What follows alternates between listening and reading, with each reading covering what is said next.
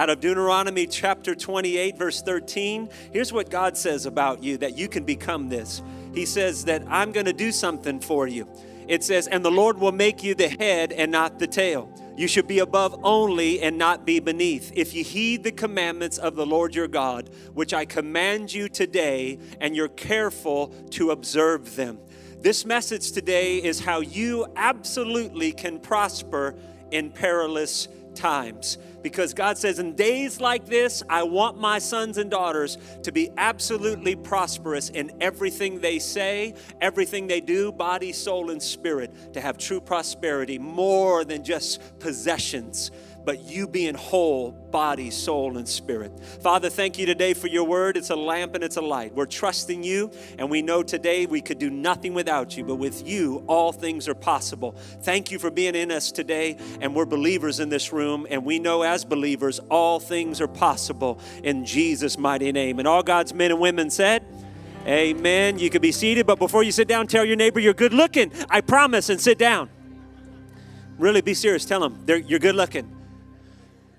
Now, I want you to think about this today, and if you're uh, if you're here and Jennifer told you about the miracle mission for the uh, city center, pray about it, take it home, pray about it but uh, we want you to be involved in it however way you'd like to participate. But I think about you today and the world in which we live. The Bible says we would live in such a world called perilous times. It's interesting to me, and it's almost like people get like a little bit surprised about the world in which we live in, specifically in Stockton or in California, the world which we live. We kind of get surprised that about this is going wrong and this person does that and this political party's doing doing that, and this political party is doing this, and we get kind of tripped out about the world which we live in, but we shouldn't because the Bible says we would live in such a chaotic world. In 2 Timothy chapter 3, here's the apostle Paul. He's telling Timothy, he's saying in the last days, Timothy, perilous times will come. He's talking about the,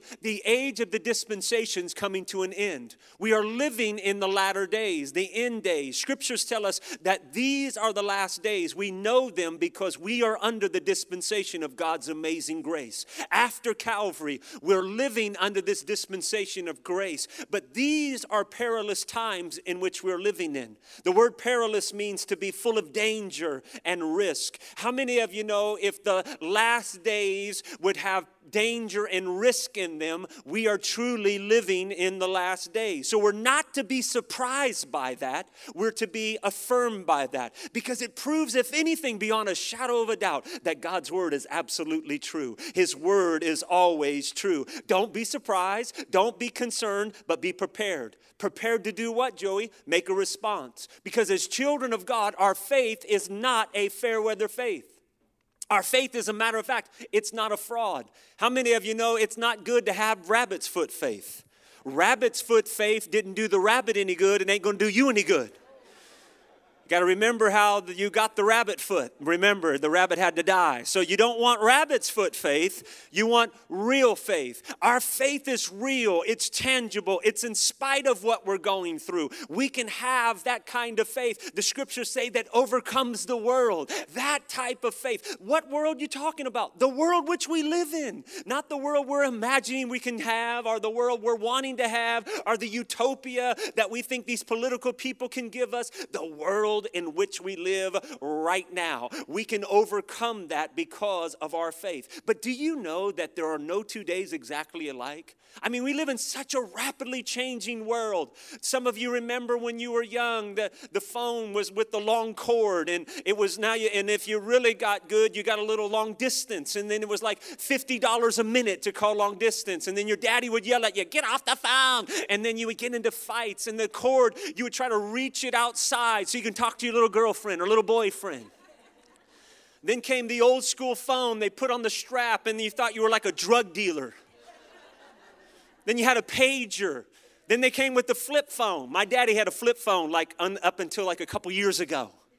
He had the flip phone, and then they have the smartphone. And now the technology in a phone today, they say, is more technology in a smartphone than it took in the 1960s to get a man on the moon, NASA. There's so much rapid change. We're living in a time of change. There's no two days alike. You could be at a doctor's appointment, seems to be routine, seems to be kind of just an appointment for a checkup, but the doctor looks at you and says, It's not routine. You now have cancer. It's in those moments, in those times our faith is not fair weather. Our faith has to begin to fight. It has to fight fear. It has to fight fact. And it has to fight fatalism of wanting to quit and wanting to give up. And it's in those days that it's no longer fair weather, but we have to realize by his stripes, I am healed. Maybe you're at work one day, you're a faithful employee, and the doc uh, and the boss comes to you and says, The company's downsizing. It looks like we're going to have to lay some people off. And unfortunately, you're going to be one of those that we're going to have to let go. And on that day, your faith starts to become a fact, a fact that overcomes the world. The company may not need you, but God Almighty has a plan for you. He's never going to leave you, He's never going to forsake you. His goodness shall follow you all the days of your life. That's important to know because you can't base your life on feelings. Remember that old song back in the 70s? Feelings. Well, I'm, I'm aging myself, but whoa, whoa, feel, feelings will mess you up. You'll be like an emotional roller coaster. You can't base your life on emotions. You can't base your life on circumstances. You can only base your life on a promise. A promise like Proverbs that tells you and I, trust in the Lord with all your heart. Lean not into your own understanding, but in all ways acknowledge Him. On a large scale, our world is talking about global economic collapse and uncertainty in the markets, uncertainty in our society, uncertainty in civil unrest. Now we have a great divide because the media and political pundits are trying to divide the world in America like never before. But I want you to know God has a strategy that will cure everything. And God says, You trust me. Is trust in the Lord? Then God says, If you understand that trust factor, then no matter what goes on, when you give your life to me, I'll give back to you. I'll press it down, shake it together, and run it over. I love what he says because with the same measure you give, it shall be given back unto you. We so tie that to monetary things, but God says, no, no, you don't understand. With the same measure you give, it's going to be given back to you. The same measure you're giving out a smile, that smile is going to be coming back to you. That same measure you're giving out grace, that grace is going to come back to you. That same measure you're giving out resources to help those who can't help themselves, that, that resource will come back to you. And God says, not only will it come back to you, it's going to be pressed down, shaken together, and and running over. What's the it? The it is exceedingly abundantly above all we can ask, think, dream, or imagine. God will bless you in every area and aspect of your life. He will, pre- he will bless you physically, He will protect you. The Bible says He will give His angels to charge over you, to take charge over you and watch over you. He says, I'll rebuke the devourer for your sake. That's Satan and his demonic hordes. No matter what has come against you, your children, your family, God says, Hands off my son, my daughter concerning them. They are protected they're my child, they are mine. People in these times, they, they really want to know in these tough times we live in, they want strategies for life. But let me give you a strategy as certain as the day it was written. And this is by the Lord. He says, My God shall supply all my needs according to his riches and his glory. This is a strategy that you can hold on to like an anchor of the soul. Here's what he says I will supply all of your needs according to my riches and my glory. That's God says, You have need, I'll supply all your needs. But it's not according to what you think you have or what you think you will amass. It's my riches and my glory. I'll supply everything that you have need of. I like that because I think to myself, what's God rich in? He's rich in healing, for he says, By his stripes you are healed. If you're in this room and you're sick in your body, cancer, diabetes, tumors, it doesn't matter. If it's a little toothache or it's a dilapidated body, God Almighty can heal you and restore you. He was and is and always will be the great physician. He can heal you right now. He's rich in health. He's called that great physician for a reason. He's also rich in peace. He says, I'll give you peace that surpasses understanding and prosperity. He says, I do not give spirits of fears out, but I give love, power, and a sound mind. That's what he's rich in. He's also rich in joy, for he says it make you rich and adds to you no sorrow. Here's what the world wants to know, friends. The world wants to know where can we turn? A lot of times as the church, people in the church are answering questions nobody's asking. They're like praying, you know, doing all churchy stuff. And God says, No, no, you want to know how you can get down, Charlie Brown? You know how you can really live a life of excellence, a life that has a culture of honor and faithfulness and loyalty? Put your trust in me. Put your trust in the living God. The world wants to know what do we do and where do we turn. Can I tell you, friends, I know where we turn. We turn to the one true God, the living God, who's the same yesterday, today, and forever. Our help comes from the Lord, He and He alone. Can I get a witness this morning? I think that's where our help needs to always come from. I'm here to tell you that because I think people want to know can you prosper in perilous times, times that are dangerous and risky? As a child of God, you should expect to prosper in times such as these. Why? Because God is not hemmed in by current circumstances. You need to realize that He's not intimidated by your crisis. He's not intimidated by what you're going through, your crisis in your family, your health, your emotions, your mental health. He is not intimidated by a market that's fluctuating, a world economic system that may be in flux and may have ups and downs. Why? Because we get so concerned about day to days. It's so true. God's not looking down on earth going, huh, I didn't expect that today. I didn't expect them to do that. I didn't expect the world to go so crazy and chaotic. Huh, who would have thunk it? God's not tripping. He's not intimidated. You and I are the ones that live moment by moment. You and I are the ones that live day by day. But, friends, He is Alpha and He's Omega.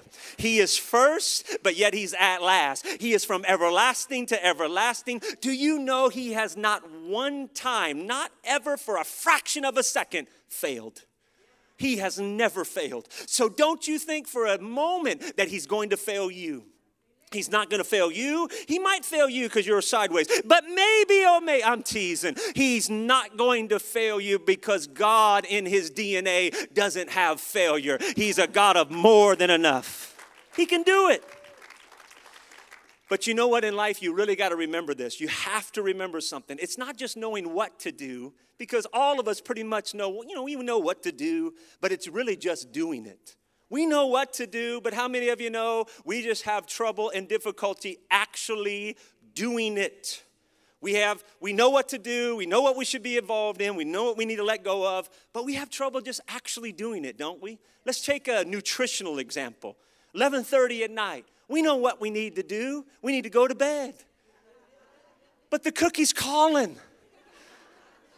The cookie's calling. You know what to do? You should take a Tylenol PM and go to sleepy. But the cookie is just, it's anointed. And if you're like me, you go into the pantry and you just break little pieces off at a time so that it doesn't seem like you ate the whole thing.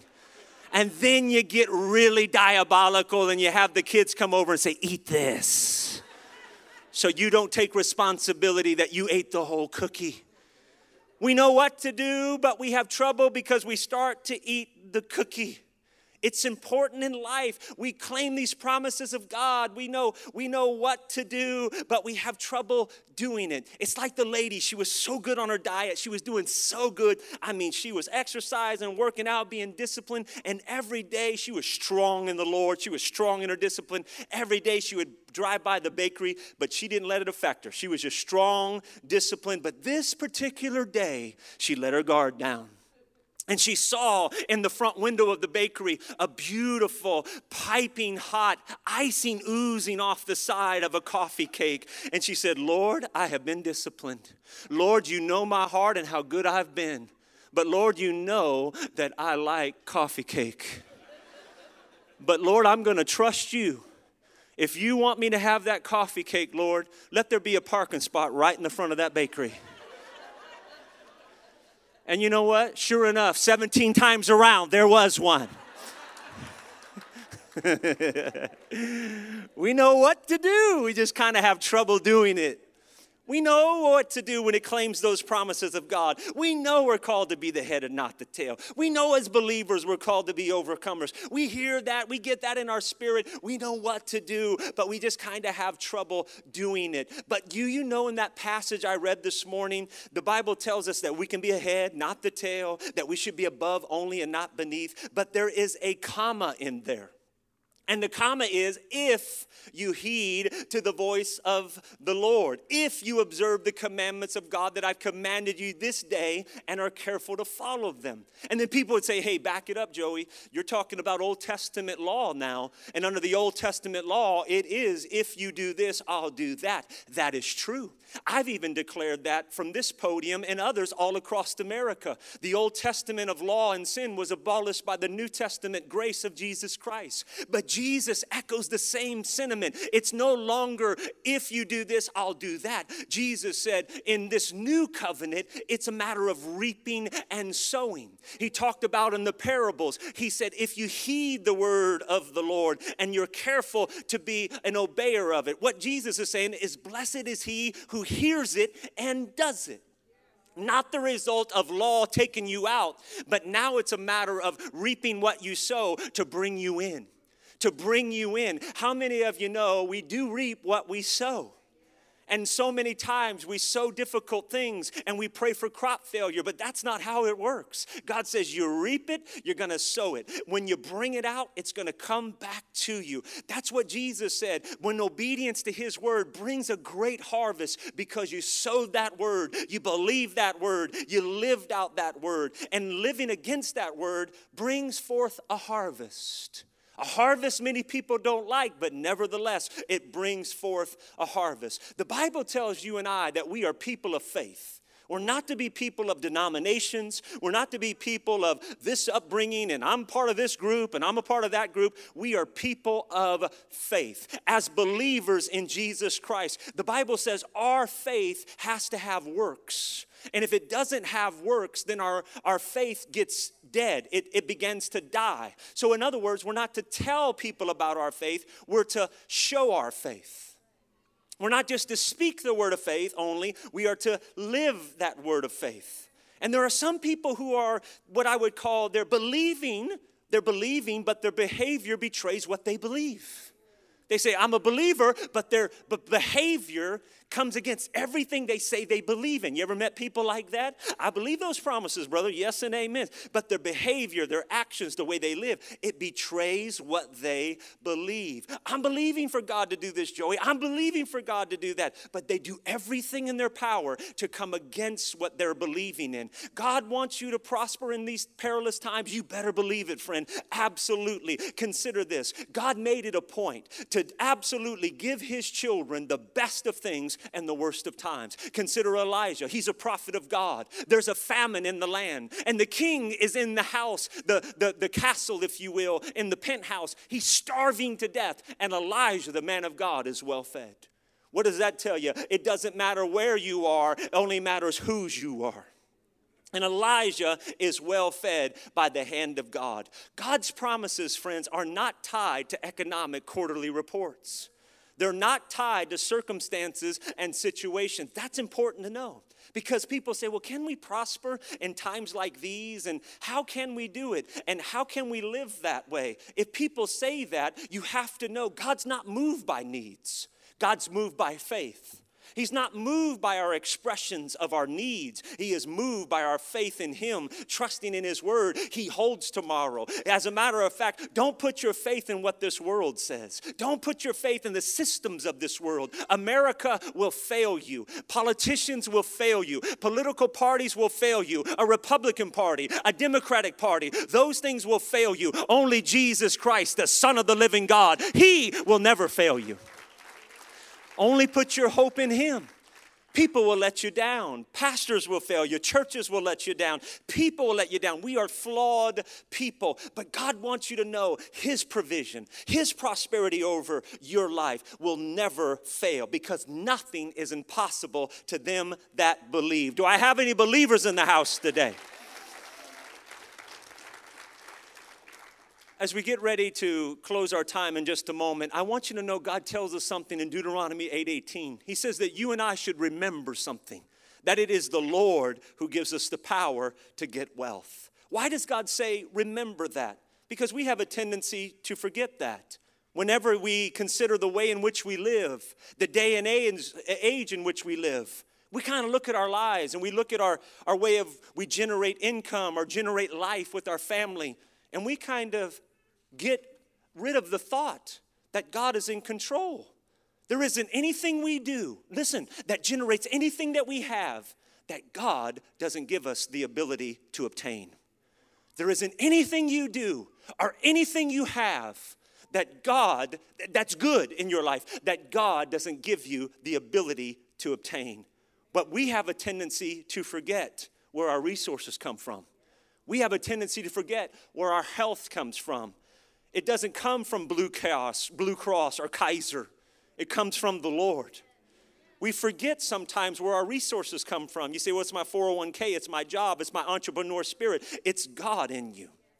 But what we do is we distort down the perspective of prosperity and we condense it down to be measured only by possessions. And we do it all the time in the church. We do it with people we see.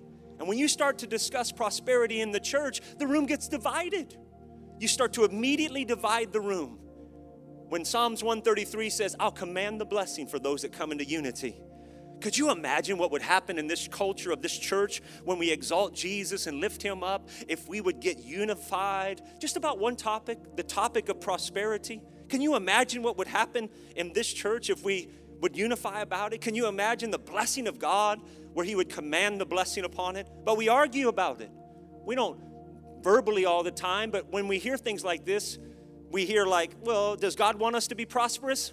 Well, we get the sucking teeth syndrome. Well, face starts to get all ugly.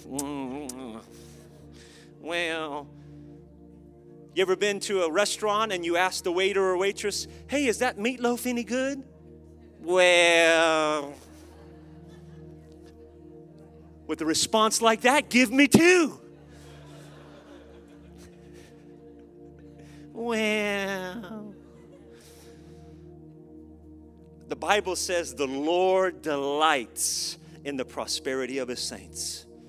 But you and I have to understand something, friends an understanding of what He delights in, you have to know the biblical definition of prosperity. Because prosperity is not about money, prosperity is not connected to possessions. Prosperity is connected to control.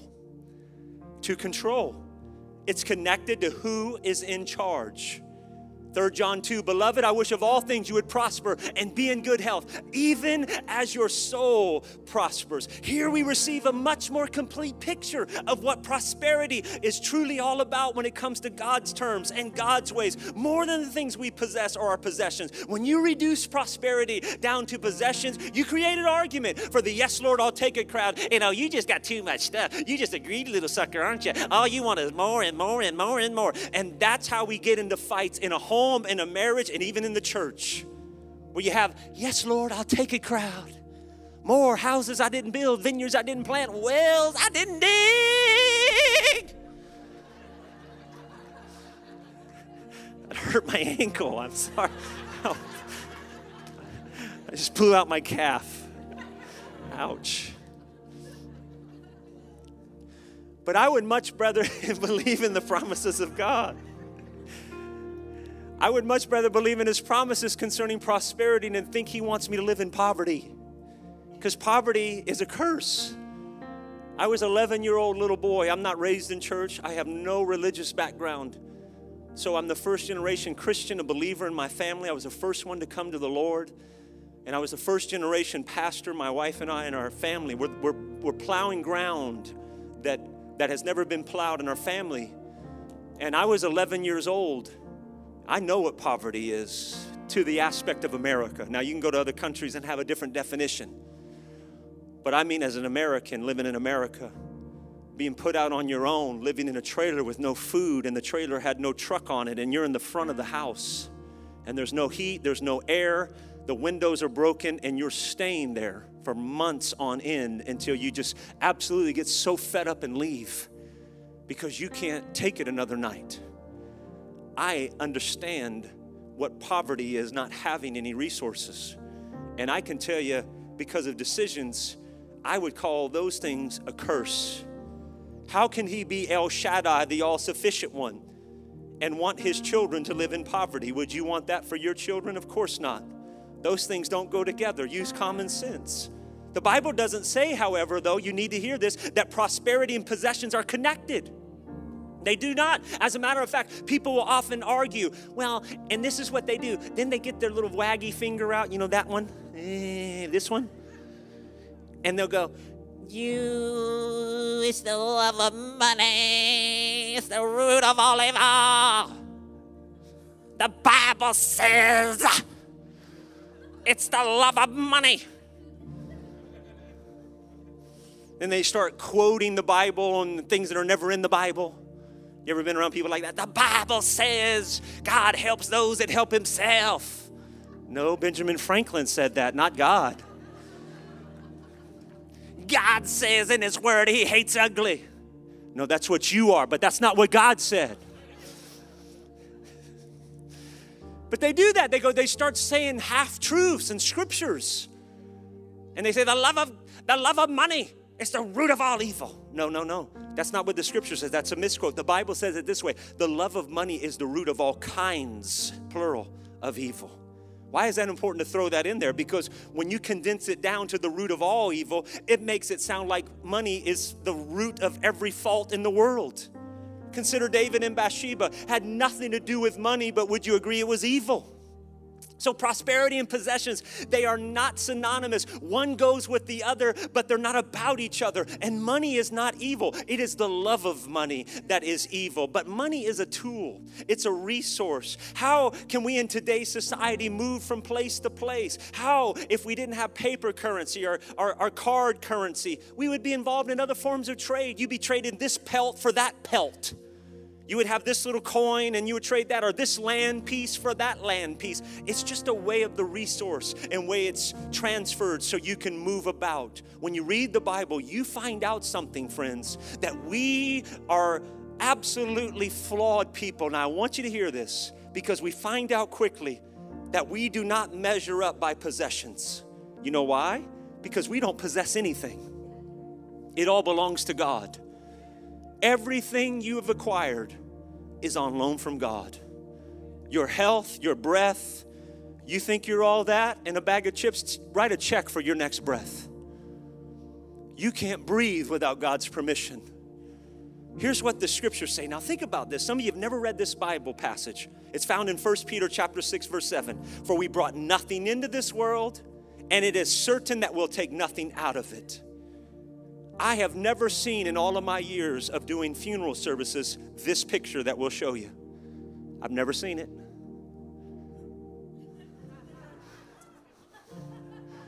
Take it in. Take it in. Just look at it. Your mind's wandering like mine, like what's in there, right? I've never seen that pull up to a funeral home because we take nothing in this world we take nothing out of this world. The only thing we're going to take to heaven is people and what we put in the kingdom of God. Every one of us think about possessions in life, but God says, Don't be deceived. Without me, you can't do anything. There's no self made dynamos in this room.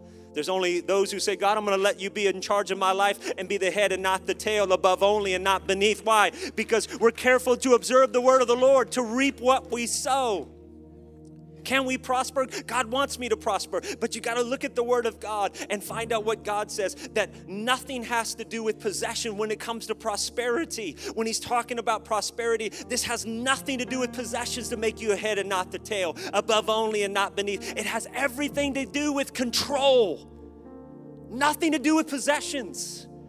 This is not a prosperity gospel.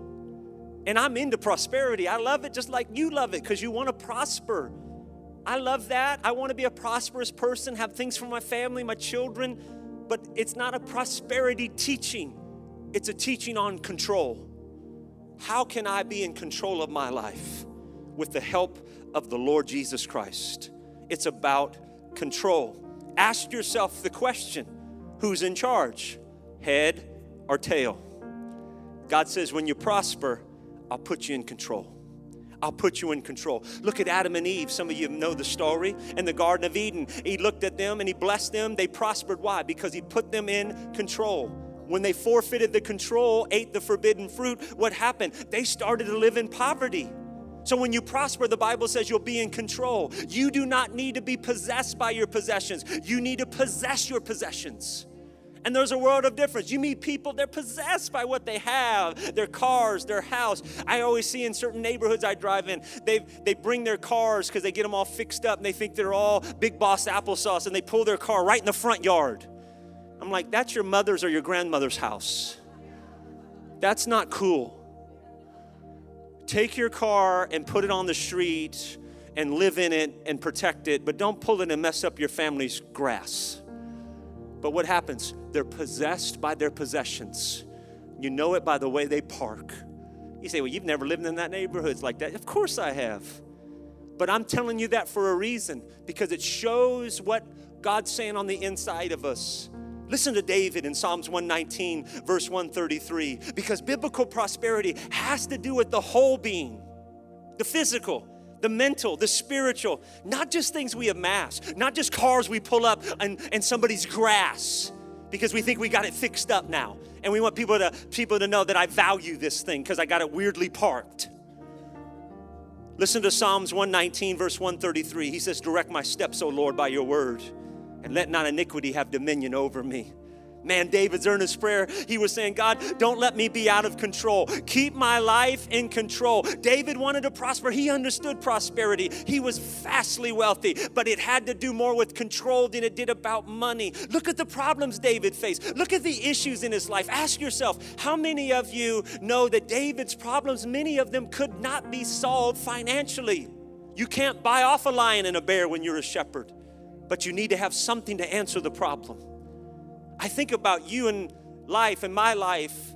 David didn't go out to Goliath when he was coming to kill him and say, Hey, monster, take the loot and scoot, you'll get along just fine.